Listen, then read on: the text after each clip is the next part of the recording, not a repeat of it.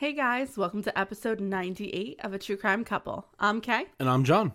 So we hope you're all doing well. And like we always do at the top of every episode, we want to thank everyone who's left us a review or reached out to us on social media. We, as always, really appreciate it. It's true. I feel like you guys might be getting tired of hearing that, but we just really do appreciate it. No, we do. And uh, every single one of you guys, you're great. And we always are excited to bring you the latest and greatest episodes. And recently, we have gotten like the best reviews ever. So I'm going to be posting them on social media because they just make me feel happy. They deserve a shout out. yes, for writing such like awesome things. So Absolutely. that'll be up soon. And we especially want to thank our patrons on Patreon. We recently just released an episode on the DeFeo murders on there, and everyone loved it. So we're just really happy to bring cases like that to our patrons because that's kind of like our always our relaxed, like extra fun episodes. Yeah, you know, just like, you know, let your hair down type of episode, you know? Yeah, with that one, John had uh, a margarita while recording that one, so it was pretty interesting. I have yeah, to say. Tequila John was there in the flesh. And of course, like always, we'll be thanking all of our new patrons at the end of this episode. So if that's you, listen for your name. Okay, so are you in the mood for some murder, John? always. Our story today takes us to Knox County, Indiana, where in 1975 a couple was approached while together late at night on Lover's Lane. Not once, but twice. The woman was kidnapped and her date subdued. He was helpless as he watched the girl he so desperately hoped to be his girlfriend get dragged into another car. When he told his story the following day, not many in Vincennes, Indiana believed what he had to say. Really wasn't adding up. Police say the suspect, 31 year old Jeffrey Dahmer, has confessed to the killings of 11 people whose remains were found in his apartment. We are all evil in some form or another, are we not? Lock your doors, lock your windows. If you have the ability to provide additional security devices, then by all means do so.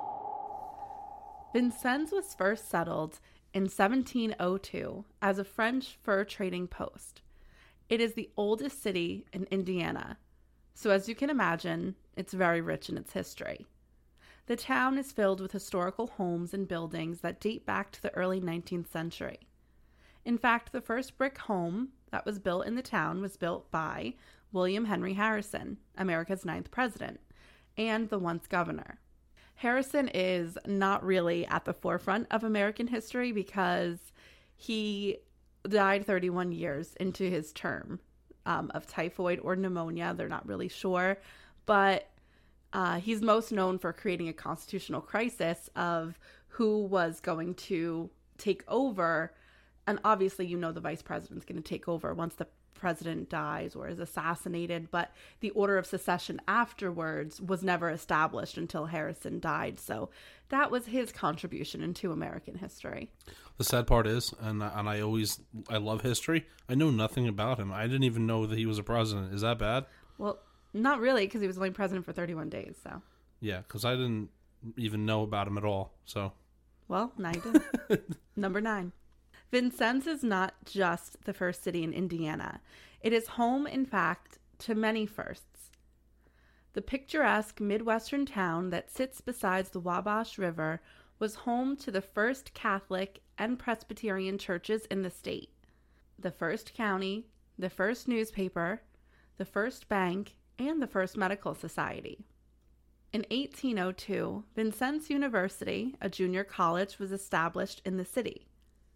And those who call Vincennes home are good, salt of the earth people.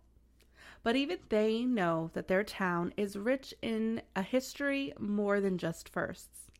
It's rich in a history regarding captivating murders, stretching from 1911, when two brothers were accused of killing their father, to a string of co ed murders at the junior college. The murders never cease to shock the town that has deep religious roots. And that is what we're going to cover today. One of the worst crimes ever seen by the residents of the state of Indiana. In 1974, Sherry Gibson moved to the city to become a data processor for a nearby hospital. Despite starting over fresh in a new city at 23 years old, Sherry quickly made a lot of friends. Someone that knew her said that it was impossible not to like her. She was sweet and very kind to others. Just a good girl. One of her new friends was eager to set her up with a man named Lindy Alton. So, Alton was from a really well respected farming family in the area. And when introduced to Sherry, uh, he was 24 at the time, he was still living on his family's farm and he was working at his brother's gravel pit. Those that knew him described him then as a shy but very polite young man. The kind of boy you would want your daughter to date, another put it. So those are all like really, these seem like two really nice people. Yeah, it does. They dated through the fall and winter of 1974. However, it was clear to those that knew Sherry that she was not as into Alton as much as he was into her. So during those months, Sherry would go on dates with other men.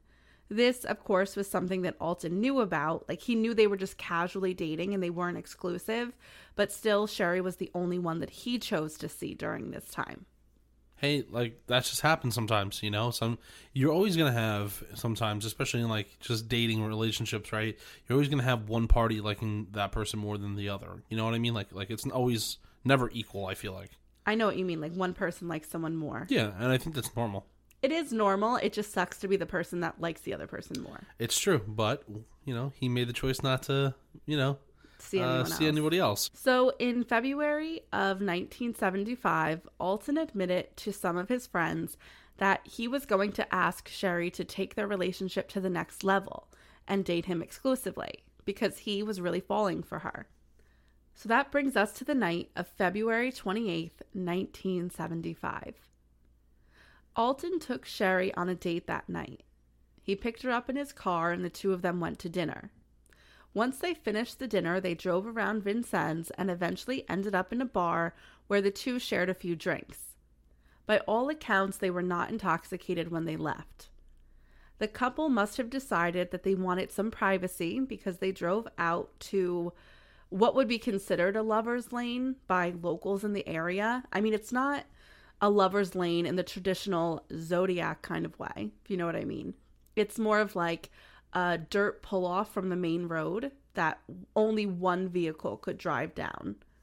So it wasn't entirely remote because a car that's driving on the main road would still be able to see you pulled off to the side. Okay, but it still gave you a little bit of privacy, so which is probably why it's like lover lovers lane esque. Yes, you could if you drove all the way down this kind of like dirt inset, half of your car would be shaded by trees. Okay, And the reason why this couple chose this spot was most likely because it was the only place they would be afforded privacy. Alton, of course, still lived with his parents, and Sherry, even though she had her own apartment, had a roommate. okay, yeah. So they just want to be left alone, which you know makes sense. Yes. But that night, Alton and Sherry would not return to their respective homes. Because they were adults, nobody really thought anything of this. I mean, it makes sense. Like, if you're Sherry's roommate, you just think, okay, she went on a date and she most likely ended up spending the night with him, and vice versa for Alton's family. So that's why they weren't thought of as missing that night or even early that next morning. Okay, I mean that I mean that checks out. I mean that's kind of what it is. Yeah, they're 23 and 24, so it makes sense. It was obvious the people in Sherry and Alton's life wanted the couple to make things official because even though Sherry's friends knew that she wasn't 100% into Alton, they thought he was a wonderful man, so they thought eventually that he would make Sherry happy. And that's kind of why they didn't say anything or like raise any alarms because they were happy for the couple that they most likely were spending the night together. However, the night was anything but happy for the potential young couple. The next morning, on March 1st, a farmer was working on his property. At 8 a.m., the lover's lane that the couple thought they were parked on revealed itself for what it really was a patch of flattened dirt off a main road, which was directly in view of the farmer's field. So the farmer knew what this area was used for on occasion, and he chuckled to himself. He wondered if a couple of kids had gotten stuck there overnight and were potentially sleeping in their car, or if it was just a motorist who was stranded. Either way, he went over to the vehicle to see if they needed any help. At first, things seemed like they were okay. There was nothing physically wrong with the car, so the farmer got closer. He was trying to look into the windows to see if anyone was in the car. Maybe they had fallen asleep because they were stuck overnight. He was leaning into the vehicle when all of a sudden he heard banging and guttural screams coming from the car. He jumped back, startled. Where had that come from? He didn't see anyone inside the car. Then an intense banging came from the trunk. And when he looked around, he noticed that a hand was sticking out of the left rear taillight. Whoever was in the car must have just knocked it out you know that that would be the most terrifying thing if you went outside our house there was a car there you walk over to see what's up with the car being there overnight and that happened. Oh no i would be so you scared. would run i know. I probably wouldn't have even checked on the car. Probably. I'm like this is a trap. Yeah I'm, I'm going back inside now. Um i think that it's cr- to think like okay i'm gonna go just go check on this car make sure everyone's all right and then oh my god you're finding someone locked in a trunk well, it's such an odd thing. Not to mention that you got to remember, this is before the time where you used to be able to pull an inside latch and let yourself out. Yeah, 1975. You know what I'm saying? This is the time period where it's just like, you lock that trunk, you're not getting out. Imagine no. that that was the way it was. I know. Like, well, like that's crazy. one of the reasons why they made that latch. exactly. it's crazy, though. So the farmer tried to open the trunk, but he was unable to do so. It was locked. So he got some tools that he had with him on his nearby tractor and handed them one by one to the man inside the trunk. Eventually, and with a lot of difficulty, the person was able to break themselves out. When the trunk finally opened, a dazed, terrified Lindy Alton emerged. He was delusional and kept asking the farmer where Sherry was. It took a while for the farmer to calm Alton down and get the full story from him. He was in an intense panic at this time. And now Alton had suffered a really bad head injury when he was a child. And because of this injury, he developed a stutter. But his stutter got better with age, but it really came out when he was exasperated or he was in highly emotional situations which I mean, I would think this constitutes as a highly emotional situation. Yeah, I think so too. so, um, it took him a long time to get his thoughts out. And the farmer eventually calmed him down enough to hear what had happened to him. Alton told the man that someone had taken his girlfriend and he didn't know where she was. The farmer told the man to wait by the car so he could run back to his house and call the police. So the farmer called the police at his house and then went back to the scene. And officers arrived within 20 minutes of the initial call that came in, which is a pretty fast response time for like getting out to a farm. Oh, that's true. When they got to the scene, they were greeted by the farmer and a still visibly upset Lindy Alton. Because of his emotional state, and the difficulty of his stutter, it took Alton hours to tell investigators everything that had happened. He said that last night they had pulled into the spot the car was still in. They were kissing when someone pulled in behind them. A man walked up to the car and knocked on the window. He asked if they knew how to get back to Vincennes.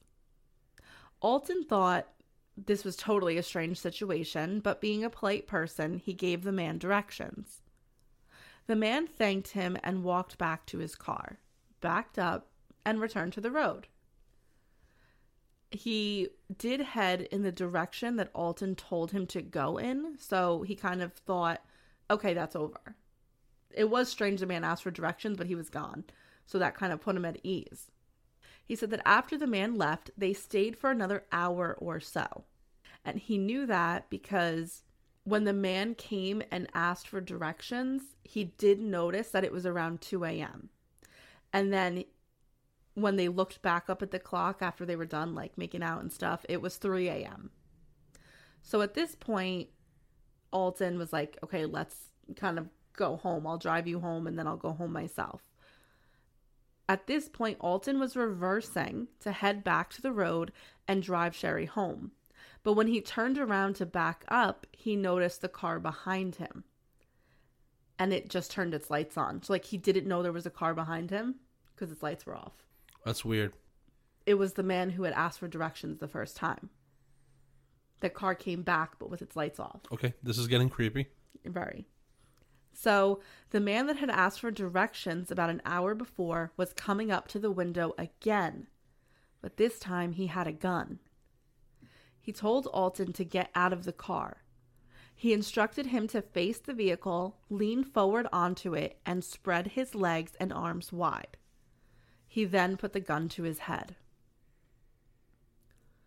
A second person then got out of the passenger side of the other car and ran to the passenger side of Alton's car. It was a woman. She had a knife on her, and she reached in and grabbed Sherry. Alton said he called out, Don't hurt my girlfriend. And he heard the woman call back to him, We aren't going to hurt her. And before he could respond, he felt a crushing blow to his head. The man that was holding him at gunpoint pistol whipped him. He fell to the ground.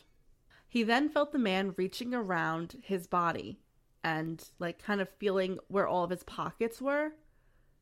And he really wasn't thinking because he had just been hit in the head so hard. He was wondering, like, what's this man doing? And it took a second, but then he realized that he was looking for his wallet.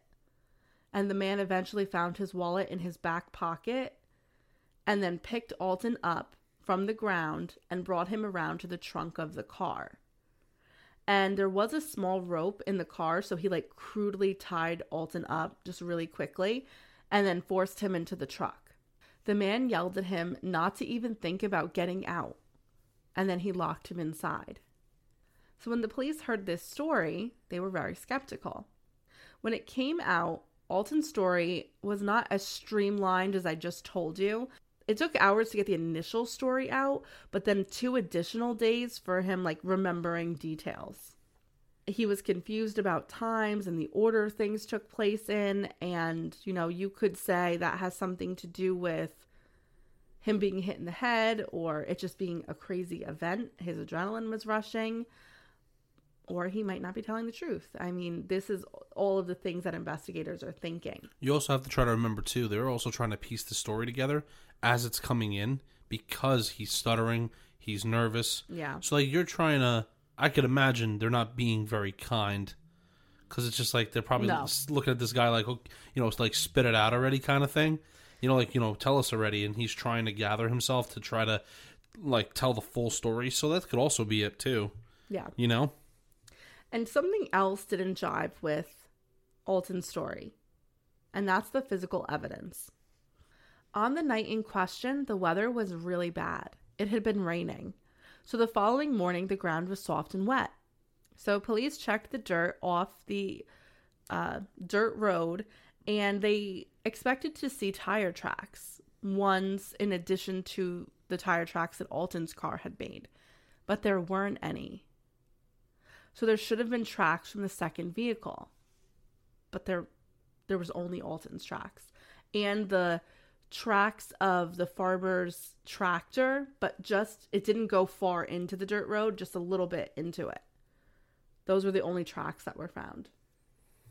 Okay, so now this is odd because it's not adding up. Like No. the story's not starting to make sense. So now I know what you're thinking. Police should have been in high gear looking for Sherry Gibson instead of focusing on the story of Lindy Alton. But unfortunately, they did not need to search for Sherry. They already knew the fate of the woman. And the night before she had even been reported missing, a fire had been reported about seven miles down the road from the lover's lane that Alton and Sherry had parked at.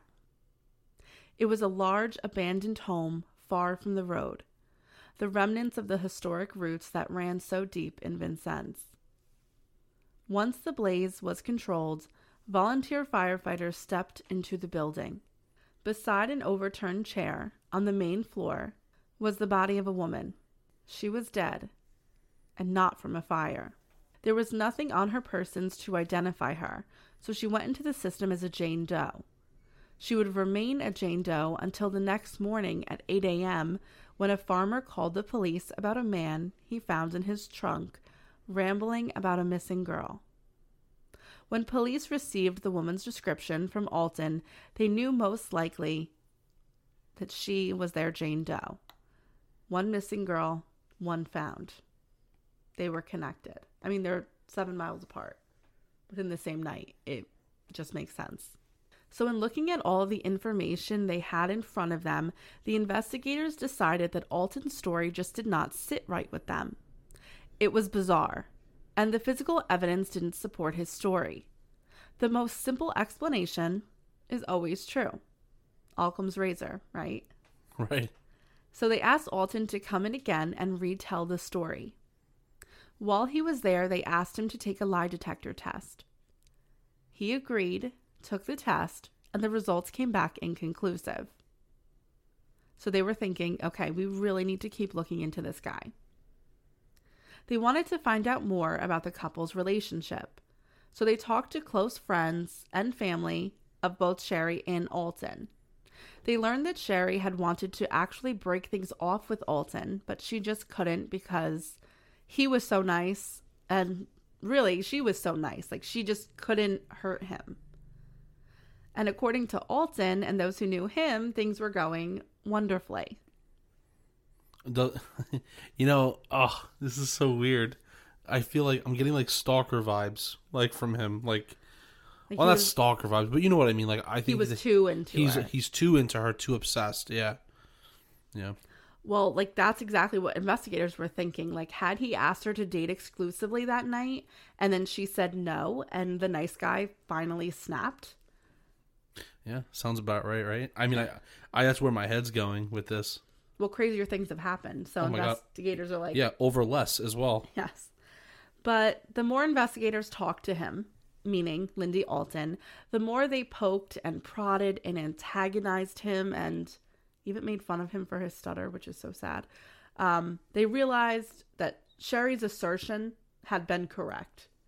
He was just a really nice guy. And they kind of stopped looking at him as their number one suspect. Like he was still on the table as a suspect, but they were like, okay, we can't get blinders on, which is a really great way to think when it comes to an investigation. And that's the way things are supposed to be. You can't think, okay, Lindy Alton is the most obvious suspect, so let's just investigate him as a suspect. The investigators kind of kept their minds open, which is wonderful. I mean, it really is, especially because I mean, you've done the du- you know you've done your due diligence with the most likely suspect, and it's not like you're ruling him off the table. I mean, it's easy to get a hold of him and bring him back in for more for more questioning if need be. But like to shift focus, I think is is the key here. Right. And investigators were thinking whoever did this to Sherry because she was brutally attacked, and we're going to talk about what the ME um, report is going to say, had to have been a deviant and or had hate in their heart for her. And from all accounts, it just didn't seem like that was the kind of guy Alton was. And his reactions to everything that was happening did seem pretty genuine. Yeah, I mean, you can say there was an inconclusive lie detector because he was in such an emotional state still. That's true. I mean, you're not going to get the right read off of uh, a lot of detector tests when you're like that. So, of course, the fact that they knew the person who did this to Sherry was a horrible human being is going to be based off of the information that the investigators received from the medical examiner that performed Sherry's autopsy. Before her death, Sherry had been brutally raped and had superficial stab wounds all over her body. All of those wounds would have just about killed her if she had been left to bleed to death. However, her direct cause of death was clear three deep stab wounds through her heart.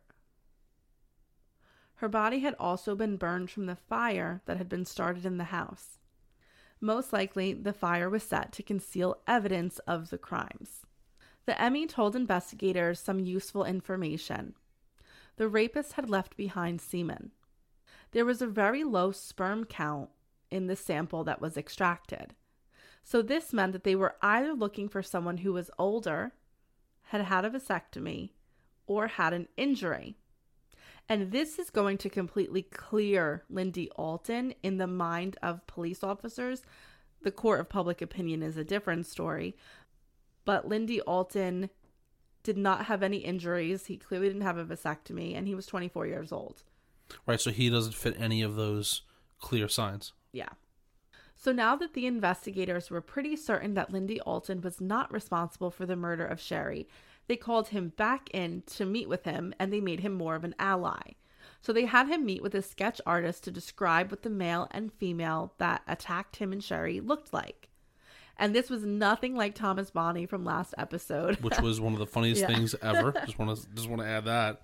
Uh, this was a real sketch description. Alton gave a really detailed description as to what the two people supposedly looked like. He remembered specific details like what their hair looked like, how it was parted, where they had like certain beauty marks or moles on their faces.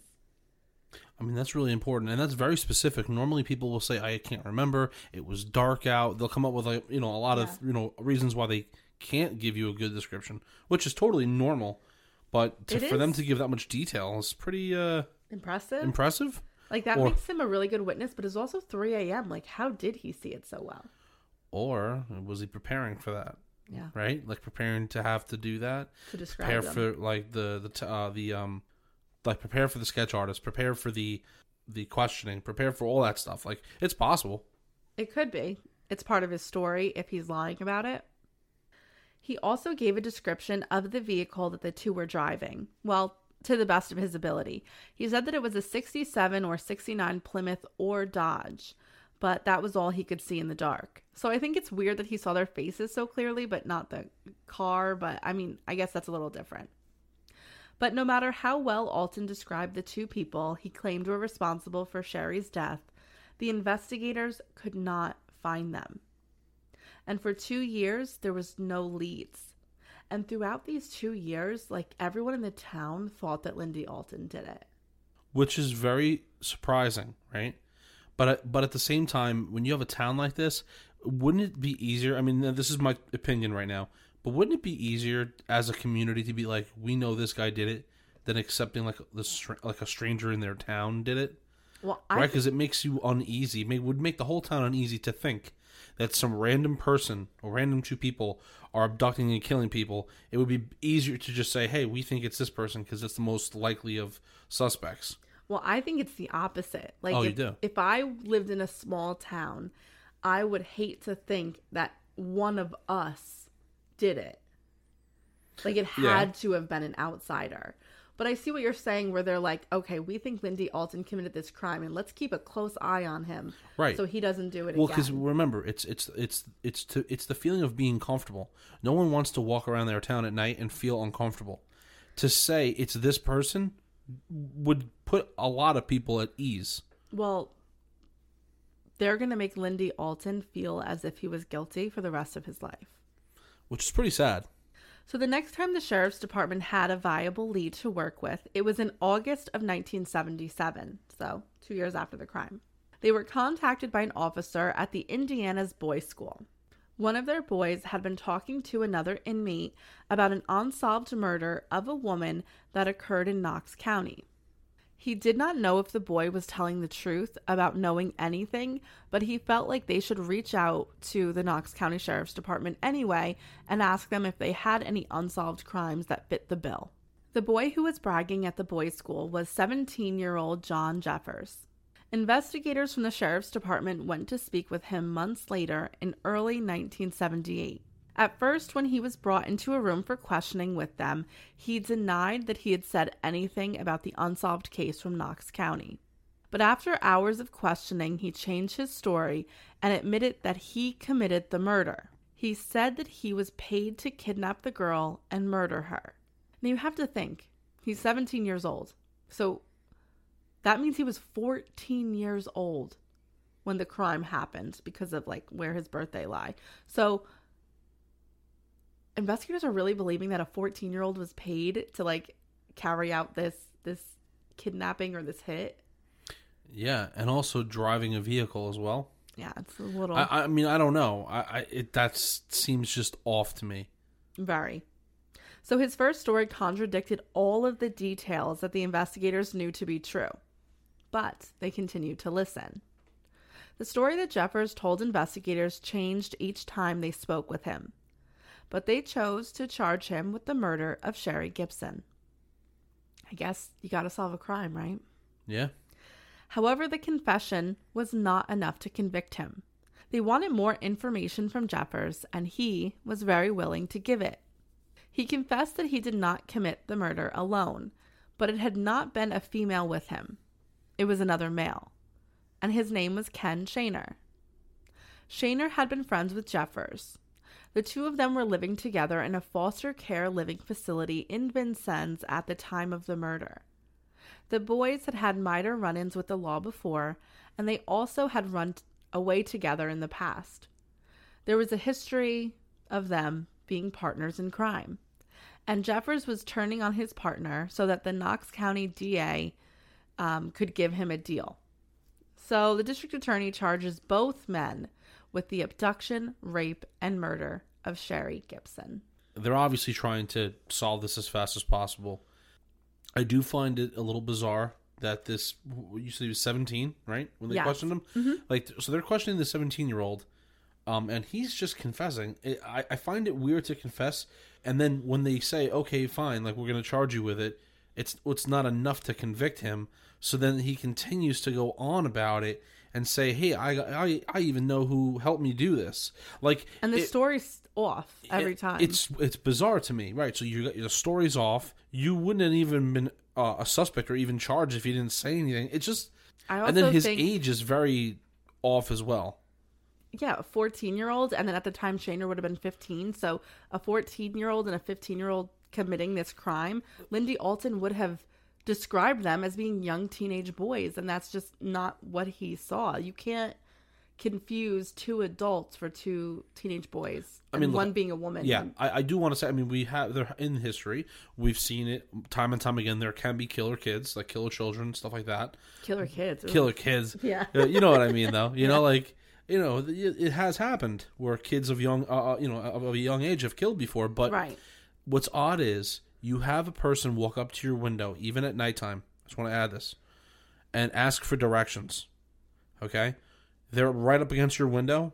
You're gonna know if that's a kid or, or an adult. Number one, and then when they tell you to come out of the car, okay, and now they're telling you, you know, spread your legs, put your hands on a car.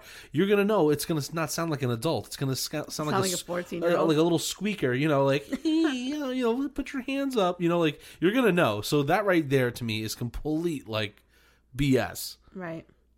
Well, I think they're also taking advantage of Jeffers at the time. I know that he was in Indiana's boys' school, like state boys' school, so it was kind of like a juvenile detention center. But I mean, this is a kid that doesn't have parents, has been in this system his whole life, so he really has no one looking out for his own benefit. So he's got no one on his side. He's kind of lost in the system here. So I think maybe the investigators and those that were interrogating him several times were taking advantage of that fact. I also want to add one more thing. Go for it. We also have to remember, right? If there was a car, if there indeed was a car that night that they were in, where'd they get it? yeah, Did they steal it? Is there any evidence of a stolen car? Well, he never admitted to or said who the people that were paying him to do this were. He said he got the car from them, Okay. but he never said who they were. So now they need to kind of look for Shaner. So Jeffers didn't know where Shaner was at the time, so a warrant was placed out in his name. As soon as the warrant hit the system, the sheriff's department received a call from the United States Army. Shaner was serving overseas in Germany. He had joined the army as soon as he turned 18. Military police had arrested him and they were informing the Knox County Sheriff's Department that as they spoke, Shaner was being transported back to Indiana.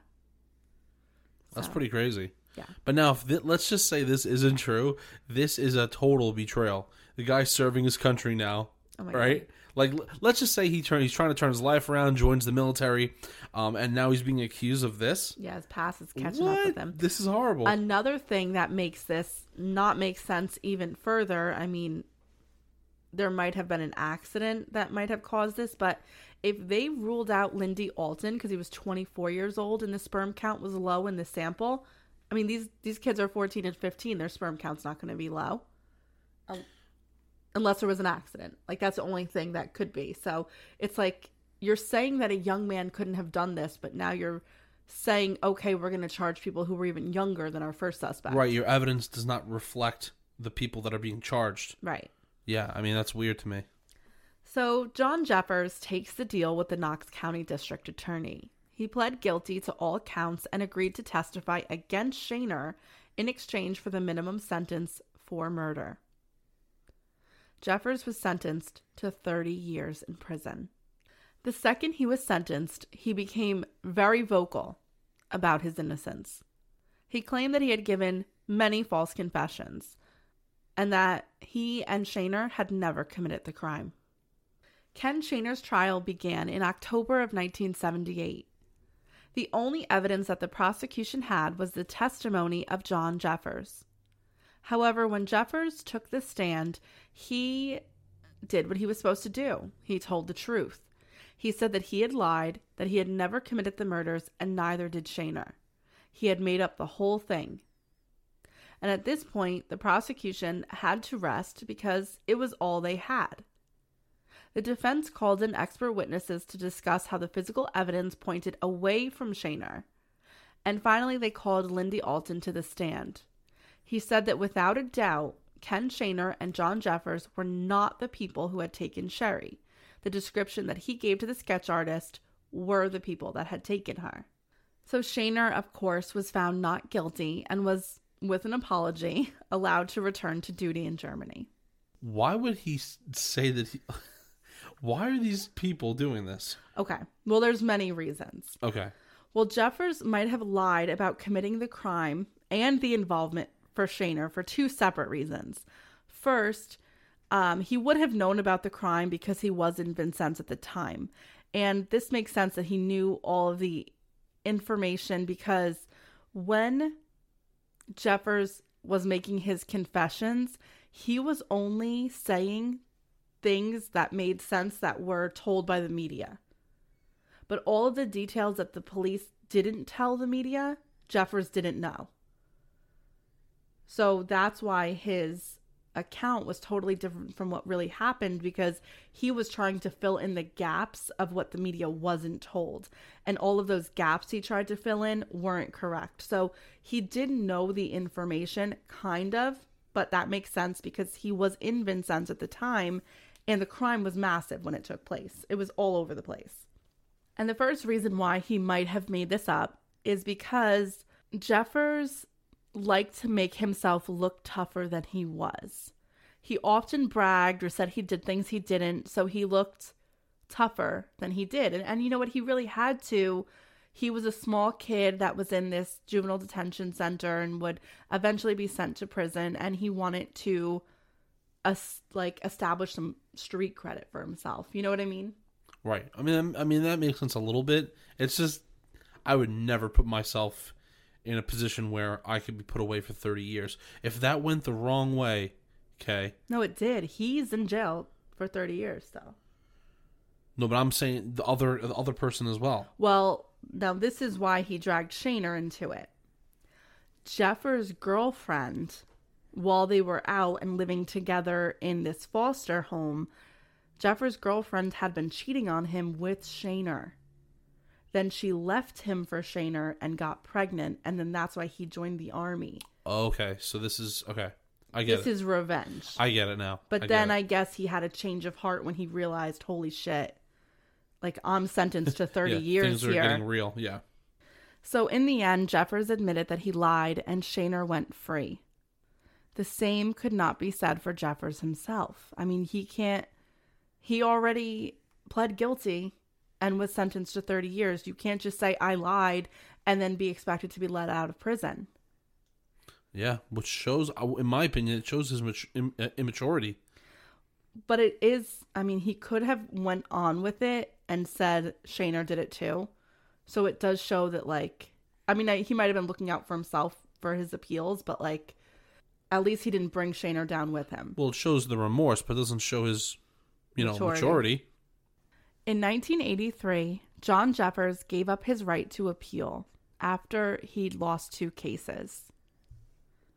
Despite the fact that his foster family at the time of the murder, a pastor, provided an airtight alibi for him, he lost his appeals.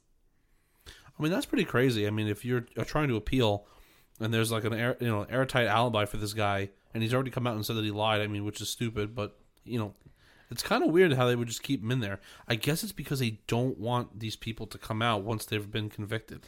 Well, I think that it would reflect poorly on the whole system because they maybe didn't look into the investigation as much as they should have. They didn't look into his confession as much as they should have. Yeah. But I do think it's strange that he lost those two appeals, especially with the alibi and the fact that Shaner was um, considered not guilty and the fact that the sperm count was low. I mean, all they would have to do is test his sperm. You know, DNA testing wasn't really there. That would exonerate him right on the spot if this was today, but fortunately it wasn't. And, you know, John Jeffers just felt like he was in a desperate situation. So in 83, he gave up his right to appeal and he bought pills off of other inmates and hoarded the ones he was given. And one night, he took all of the pills that he had accumulated and he committed suicide. Wow, that's really sad. It is really sad. For years after the case went unsolved, it became legend in Vincennes. What had happened to Sherry Gibson? Most of those who were around when the crime was committed believed that Lindy Alton had not been honest with law enforcement. Neighborhood gossip followed him around his entire life. He'd been pinned a murderer. Alton tried to ignore it. He would eventually go on to get married and have a son, but in 1998 he died in a brush fire. And those that knew him best have spoken out and stated that what happened to Sherry that night haunted him for the rest of his life. He was also very upset about the fact that people in the town that he loved could have believed that he had anything to do with her death. He would go to his grave with no answers, and a good portion of the town believing that at best he was a liar and at worst a murderer. That's pretty sad. I mean, it's like um, really no one's winning here because you know her murder has been unsolved. It stayed unsolved, right? I mean, to this moment. Um, But there's two additional victims, and I two feel. right, true, because we don't know. We don't know um, who's innocent or well. I mean, it's hard. I mean, Alton, for all we know, could have been involved, or maybe he really truly wasn't, and Yeah. he had to bear that. You know that you know his entire life. And the thing is that if you you know you're getting to the end of your life. I mean, I know he died in a brush fire, but you go your whole life either knowing that you did something or you, or not or not or you don't know anything, and you hold that to the grave, which would mean that you just don't know. Like you know what I mean? Yeah. Not knowing is like a being in a prison in of itself. Right. I mean, if you did know, I mean, I, I mean, let's say I knew something, I, I couldn't live with that. I'd have to let somebody know before I die. Right. Right. Well, 26 years after Sherry Gibson was kidnapped, raped, and murdered, the Knox County Sheriff's Department received some interesting information. A woman entered their office and stated that she had information regarding an unsolved homicide. She had told her story to her brother, who was a police officer in Georgia, and he had encouraged her to tell the police in Knox County just what happened in 1975. And at this time, it's 2001. Her name is Ella Mae Dix. The woman was very nervous and seemed very quiet. The investigator that took her into his office to speak thought that she was probably related to a victim of some sort. He certainly did not think that the 46 year old woman sitting in front of him would have been involved in a murder, but she had been. Ella told the stunned investigators that she had been involved in the kidnapping and murder of Sherry Gibson when she was 20 years old. Could she have been the woman in Alton's sketch? Oh my god. Yeah. It was a hard story to believe, but the investigators, as most in the department were, were familiar with the details of the case. So Ella was detailing things that had not been revealed to the public. And actually, she did look like the adult version of the woman in the sketch that Lindy Alton had described decades previously. Ella told the now two investigators in the room that when she was 16 years old, she did not have a good home life. Her father was abusive and she just needed to escape. She also didn't have many friends and felt like the boys that went to her school with her didn't really pay any attention to her because she was from a bad family and the bad part of town. So she took a job as a waitress at a local diner. While working there, she began talking and flirting with the owner's son, which would be a cute way to say you met your boyfriend, but that was not the case here. Wayne Gully was 13 years her senior, meaning he was 29 years old and flirting with a 16 year old girl. And not only was Gully 29, but he was married to his second wife and had two children. Oh, great. Stand up citizen we got here. So he's a sleazebag. Yeah. So things seemed to escalate in the relationship between Ella and Gully during a New Year's Eve party between uh that the employees at the restaurant had. Okay. So that night they had flirted heavily and danced together the entire night. And I know you're grossed out now, but things are only going to go downhill from here. It is very strange that the employees of that restaurant were like okay with that taking place and his father was too. Like I was just thinking that. Yeah. like ill. So Gully invited the 16-year-old over to his house to babysit while he went out drinking with his friends.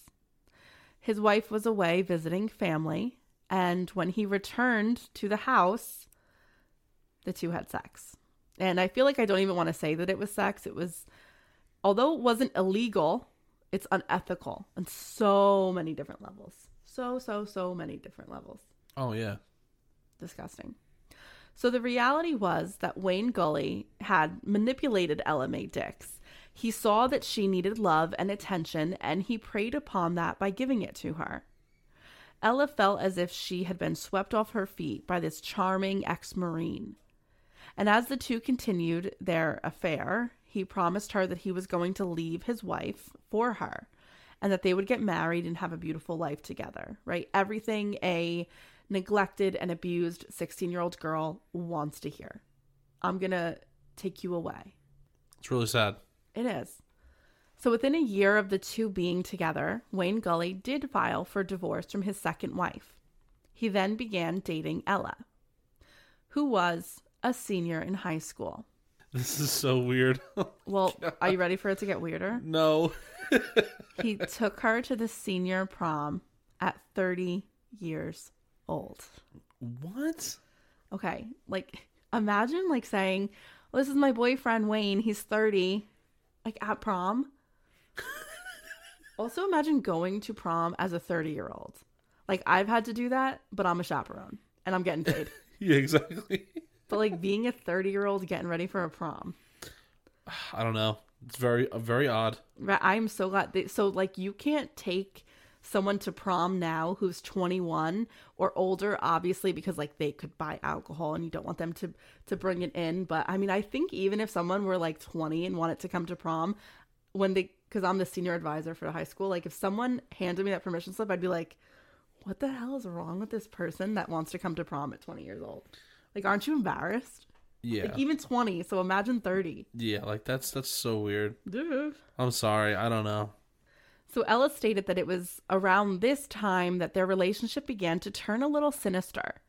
He would ask her to dress up in provocative clothing for her and make her pose in various sexual positions as he took pictures. She said that at the time she was flattered by it all, um, that it meant that he thought she was attractive. However, in retrospect, she knew that he was trying to slowly introduce her to his sexual perversions. That is just so weird. It's disgusting. Well, he's grooming her. Oh, that's horrible. That's what the term is for it. So when the diner that the two both worked at closed, Gully went back to work as an industrial electrician. So this was a job that he had before his father kind of wanted him to manage the diner for him. So he told Ella that because he was making decent money during this time that he didn't want her working. So she stayed home all day. Her job was to keep his house clean, prepare meals for him, take care of his children when they were there, which of course was not often because you can't imagine wife number two was too happy about him running away with a 16 year old girl. And Ella felt isolated. He was keeping her from her family, her friends, the outside world. The only person that she had was him. So, of course, this is him continuing to groom her. And it was during this time that he also began to get violent with her. He would choke her up against walls, slap her when she didn't do things the way he liked, and he also began to get violent during sex. This was something that she just accepted from him because she was used to growing up with abuse. It was normalized for her, and, you know, it's a cycle of abuse that unfortunately happens abusers can spot a victim or someone who's susceptible to manipulation a mile away. And that's what I believe happened here with Wayne Gully and Ella Mae Dix. Yeah, I mean, there's no words to describe what a horrible human being you have to be to do that to somebody. It's just like so, someone that's so young and impressionable and taken advantage of even before this dude even came into the picture. You know what I mean? Like that's horrible. That's just that's disgusting on so many levels. Right after the physical abuse started, the couple's living situation got worse. Um, I know it seems like it can't get worse, but it does, and it's going to happen several times. Gully wanted Ella to start working. So he had her apply for a job that he said it was the only job that she was allowed to do. And that was to become a stripper. Gully was at this point heavily involved in alcohol and drugs. He also had married Ella at this point, right? So she felt like, okay, even like I put up with all of that, I proved my love for him, and then I got rewarded by getting married. Like their whole relationship was about Ella having to prove that she would do anything for him. And that's when he rewarded her. So, like, that became their unhealthy and toxic dynamic. And also, let's talk about the fact that, like, oh yeah, I didn't degrade her enough. Now I'm going to make her a stripper. Like, it's just when she doesn't want when she doesn't to want to be. That's horrible. Right. And for reasons that Ella believed most likely had to do with um, him owing money to people, definitely for um, his drug and alcohol uh, addiction. And he also gambled occasionally, that he would move around locations frequently. So every time they moved, Ella would have to get a job at the nearest strip club. And she didn't enjoy working at strip clubs. She didn't want to do it, but she did like the fact that she was able to get out of the house. And it was the only job that he would allow her to have. So she was kind of like forced to do it for freedom. That is so sad. Yeah. So Gully joined also at this point a swingers club when um, Ellie was only 19 years old. He would tell her that she had to have sex with those men as he watched.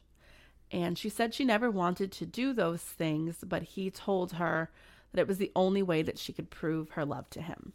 So she did. And because he was into drugs and alcohol, that also meant that she had to be into drugs and alcohol. And she had to do the same amount that he did because that was, again, her showing her love. So it's, again, this, she is claiming to the investigators that throughout their relationship, she had to do things that she didn't want to do in order to prove her love for him. And at this point, she is now so isolated that there is no way that she can leave because all she has is him, you know, financially, emotionally, and in so many different ways. And, you know, this is the whole gambit of everything that could be done. You have coercive control, you have grooming, you have uh, physical abuse, sexual abuse. It's it's really quite sad what this girl has gone through before she's even turned 20 years old. It's really true, I, I, and it's hard. Like, like I'm sure for her now, like it, that's a hard thing to like rebound from. Right. You know, that's a lot of trauma, a lot of abuse for so long. It's like our whole life has been abuse, like just a straight up abuse. That's that is. Really I don't even have words for that. That's horrible. I don't even know. So Ella said that around 1974, Gully got a job at a mine in southern Indiana. And there, things escalated even further. I know you're thinking, how could they get worse? Well, the drugs, drinking, and the swinging wasn't enough for Gully any longer. He was getting bored. He told Ella that he wanted to begin breaking into homes. He wanted like that adrenaline rush. She agreed because, you know, she would do anything for him at this point. She said that it was like the swinging. By asking her to do it, he was testing her. She needed to prove how much she loved him, so she agreed to begin breaking into homes. His plan was to stake places out, and then when the homeowners were gone, he wanted to break in. So she said that they had broken into dozens of homes throughout southern Indiana. They wouldn't take a lot of things, just small valuables, uh, something that was easy to carry out. But to Gully, it wasn't about the stealing, it was more about the thrill of it all, right? He wanted the adrenaline rush from it. Yeah, I mean that's people are like that, like where it's not even like the monetary value of any item or anything. It's just to just perform the de- like the deed of breaking Breaking in, and entering. Yeah, B and E's, man. Uh, after a while, they were getting really good at this process. And one of the homes that they broke into was the home of an Indiana state trooper. Ella and Gully had broken in while the man was sleeping with his wife upstairs. His gun belt was lying out, and Gully chose to take it. This, Ella said, made her nervous because now he had a 357 Magnum. So at this point in the story, Ella was at the night of the murders. She said that Gully was beginning to get tired of these break ins. They weren't as exciting anymore because they had done it so many times. And as they drove around Knox County at around 11 p.m., Gully suggested that they go get a girl. Ella agreed that they should. She thought that he was referring to them picking up a woman at a bar or a hotel. Both things they had done before, and then they, the couple would just spend the night with her. The couple drove around for a few hours, and they ended up in Vincennes. As they were driving, they passed a car that was parked off of the road. The lights were on and shining, you know, like out into where the trees were. Gully stopped his car and looked at Ella. Let's go check it out, he said. He pulled behind the car and told Ella to wait there, that he was going to go ask for directions and scope out the scene. Gully got back to the car and reversed it. It was a couple of kids, he told her, and they started to drive down the road. And then Gully turned to her and said, They were making out. We should go back. And he doubled back with his lights off and parked behind the car. so weird. It's but like it's so ins- but it is insane to me though how his escalation, um, you know, this slow like rise to like murder. Yes, and that's what you know. It was like nothing was ever enough for him. He needed more, and more, and more. But I wonder if it like at this point is if it's his personality or the drugs or a combination of the two. You know, because I mean, I, I feel th- like that it it, it, it messes with decision making. Well, I think that it did. I think the drugs and the alcohol did have a factor in it. But when we go through the crime and like the things he did, like he did have a gun, but he chose not to use the gun because he was totally aware that this was a state trooper's gun and the bullet could be traced back. Like he made conscious decisions to try to not get caught for this crime. Right. So I don't think it was done in like a drunken or drug fueled uh, night. I think this was something that he'd wanted to do for a while. And I think that he escalated the way he did over the, this period of four years because he found in Mae Dix the perfect victim, unfortunately. Right. And it gave him the confidence to escalate. I'm, I'm sad, but it's true. So Ellis said that it had all happened so fast. Gully told her that he was going to take control of the situation. He was going to take the man out of the car, and it was her job to get the girl. He instructed her to treat the girl the same way that he was treating the guy. He ran out of the car and pulled the man from the front seat. He had a gun to his head. She knew that she had to go grab the girl from the passenger side, so she did. Before he left the car, Gully had given her a knife that she was supposed to use for her to take the girl. Ella said that she had heard the man call out not to hurt her, and she called back, We're not going to hurt her, which is an interesting detail that wasn't told to the media. So, this is is what happened and it correlates with what Lindy said. Like he said the woman called back, we're not going to hurt her. And that's what Ella said she said. You're right. We're not gonna. So I mean this is like to, yeah. proof. yeah. Because Ella told the investigators that she never thought the intentions were to hurt the woman, so that's why she said it. At this point, Ella stated that she was really drunk. She said that as they were waiting there, she had drinking a half a bottle of vodka. Oh my god. Like while they were, because think about it, when they drove back, they waited an hour while the couple was still in the car. That's true. Yeah.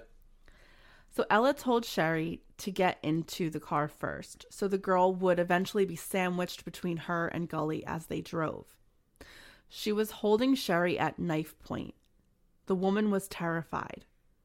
Ella whispered to her that everything was going to be all right. They just wanted to have fun.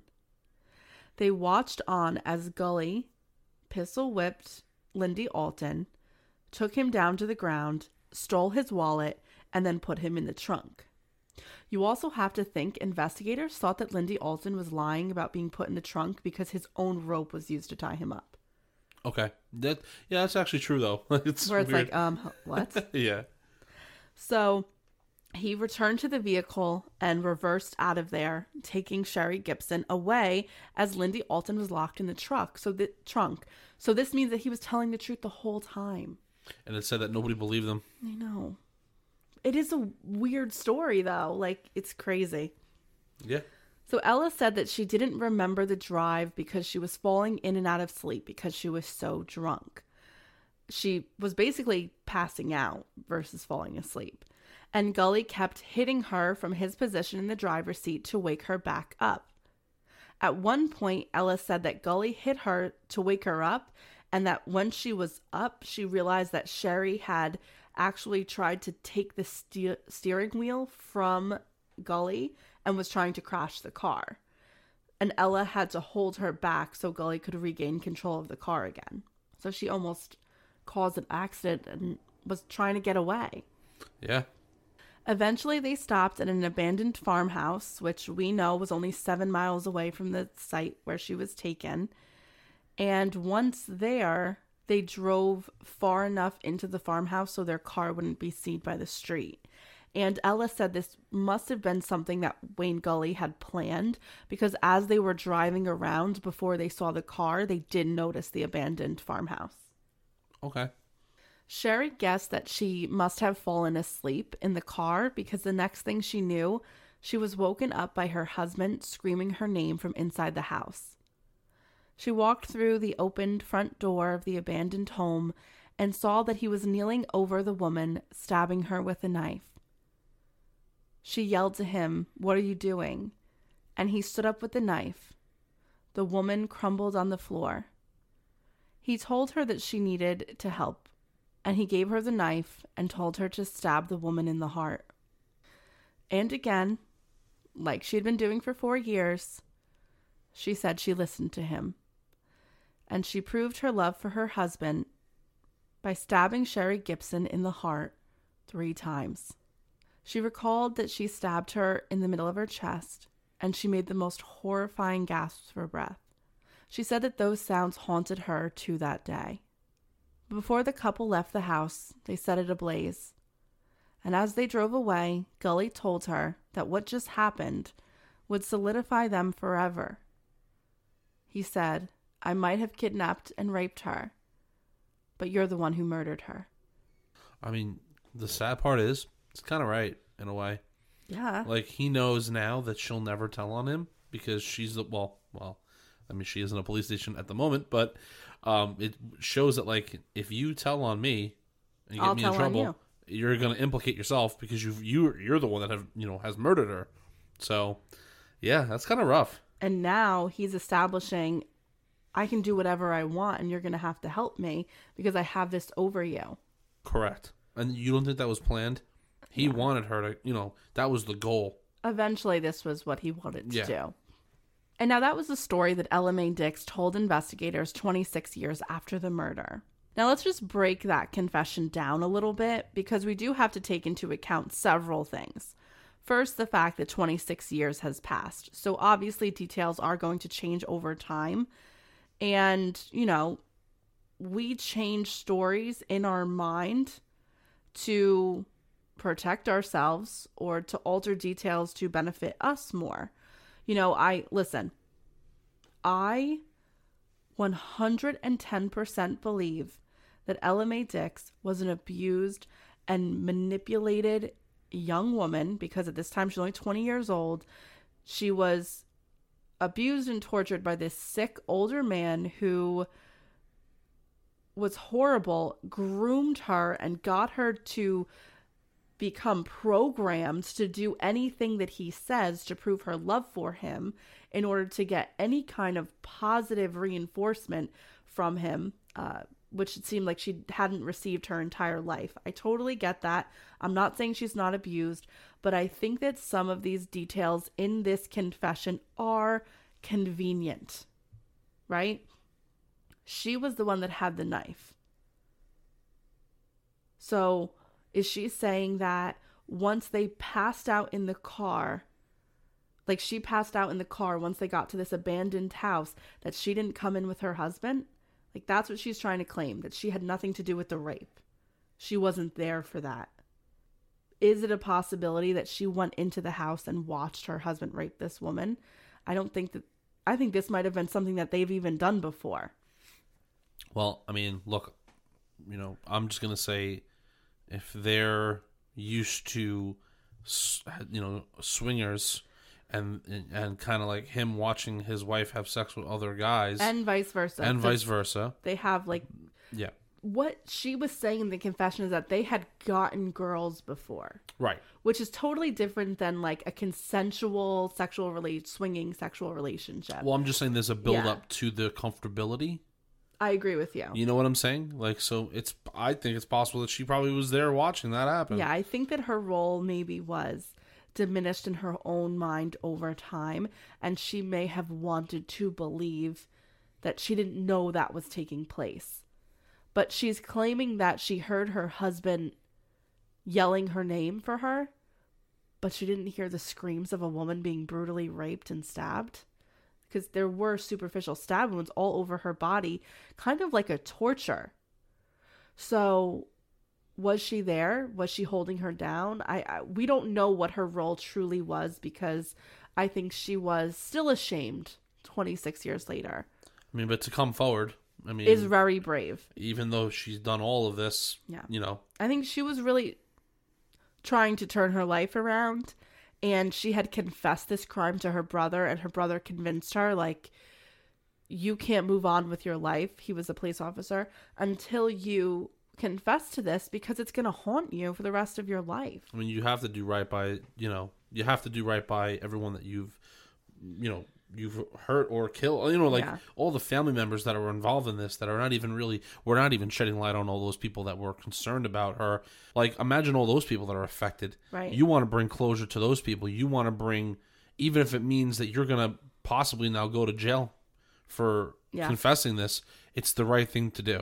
Well, and that's what Mae Dix did say is that she want wanted to bring closure to the families of everyone that was involved because you have to think about it. At this point there's three victims in this case. There's Sherry Gibson whose life was brutally taken from her and her family suffered for it. Lindy Alton had to live his whole life as a guilty man in his own town, and he died without ever being vindicated. And Jeffers committed suicide after wrongful, con- like a false confession. Yeah. I mean, there's so many people affected by it. So for her to come out, tell this, you know, long, you know, long story. It was about- brave of her. To Yeah. do. Oh, yeah. I mean, you know, it's it sucks that that's that happened, but this isn't just someone that just committed a murder. I mean, this is someone that was controlled by in every aspect of her life. I mean, I mean, this is this Yeah. is. I mean, the control is insane. The amount of control that he needed to establish with her all the time is insane. And I'm not saying that what she did wasn't something that was coerced from her. I just think that when it comes to making confessions, especially almost 30 years after the event, in order to protect herself, she may have diminished her role slightly, Yeah. is what I'm saying. Well, now this is wonderful. The police had a confession, but they also had new problems. Lindy Alton, the man that was able to identify the kidnappers, had passed away. And Ella had no idea where Wayne Gully was, as they had divorced a few years after the murder. What they did still have were the sketches, and the woman looked very much like Ella Mae Dix. And the investigators were eventually able to track down Wayne Gully. At 60 years old, he had been married six times. But he had never been in trouble with the law and was working on his second master's degree. When investigators knocked on the door, he was shocked to see them. They said that they were there to talk about his ex wife. And he laughed and said, Which one? I mean, God, he's been married six times. yeah, that's true. He offered the men coffee and sat with them at the kitchen table. They asked him if they could record the conversation, and he agreed. They asked Gully about his life, and he was all too eager to tell them the story. He took them through his life and his six marriages quite quickly and with ease.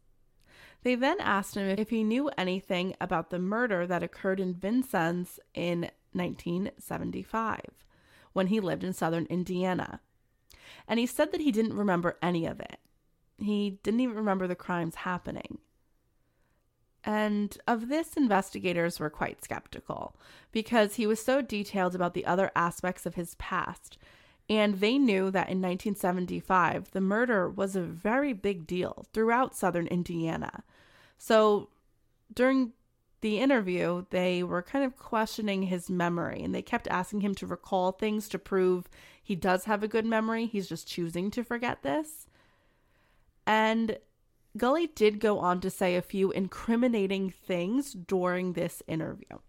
He said that the sketch did look like him and Ella. And at one point, he asked, Could I have done this and maybe blacked it out? And that's why I can't remember it. So he's just trying to like claim that like uh you know that he has memory problems now. No, I think he was like trying to say, like in conversation, like, No, I know I didn't do it. I mean, unless I blacked it out. Like, he was kind of saying it like that. Okay. But I mean, it does sound incriminating, and it was being recorded. So, with this being the only information they had about the case since it had happened, investigators believed that they had enough to charge Gully with the murder. In August of 2003, the trial began. Obviously, the only thing that prosecutors had was the testimony of his ex wife. The only other evidence that the police had, because there was no physical evidence, was the tapes from the interview when investigators had first talked to him, which, given the comments about the sketches and the blackout, was totally incriminating. You could also say that poetically, Alton, with the creation of the sketches, finally cleared his name from the grave. I mean, I'm really happy about that actually. The testimony and evidence given in trial was very damning. During the trial, Gully had given a TV interview with a local reporter. He said that Ella should not be trusted. She was unstable and an alcoholic. He just couldn't believe that this case was coming down to a he said, she said, and he didn't think it was fair. There's a lot of things I don't think are fair, Wayne Gully, and you did most of them in this case. yeah, seriously. and the jury thought the same thing. He was found guilty of first degree murder and was sentenced to 30 years in prison. I mean, that's the rest of his life. He's 60 years old already. Right. Ella Mae Dix pleaded guilty to second degree murder and she received 15 years. Finally, although I'm sure later than they would have liked, the family of Sherry Gibson had answers and justice. Lindy Alton's name was finally cleared. So I think that was just nice that all of the families received justice because Alton's family also said that they were really happy for the Gibsons, but they were also grateful that Lindy's name had been cleared as well. No, definitely. I, I think see like it unfortunately sometimes in cases like this you have to either wait an extremely long time or sometimes you never even find out. So you have to think if she didn't walk into that, you know, you know, have the little talk with herself and her and her brother and walk into that police station and tell them about everything that she, you know, went through and, and, and dealt with and did herself. No like, one would know. No one would even know. And she and that dude would have got away with it. And that's actually the scariest part. Because I'm sure nobody had a even an ounce of suspicion that he had any involvement. No, he would have gotten away with Yep. it. That's so scary. But I think that, and this just goes to speak about the character of Ella Mae Dix, is that she didn't want to live the rest of her life or possibly die not having confessed to this crime. Yeah. That was a good one. It was really good. All right. So before we go, we want to thank our new patrons on Patreon. So thank you so much for joining our Patreon family Lucy, Amy Ostbay, Mindy Easterwood, Abby, Destiny Esper, Sophie Haworth, Sam Beebe, S. Clark, Danielle Rose, Jay Thompson, Caroline Arbuckle, Nadia Fisher, Chris Quinn, Erie Ava, Molly Marshall Berger, Katie Lawrence upped her pledge to $10, Dan in Oregon, Sheamus, Michelle Reimer, Amy Riley, Grace Mickish, and Kelly Buffone. I know that some of you guys have come back, so we really do appreciate you coming back and spending more time with us.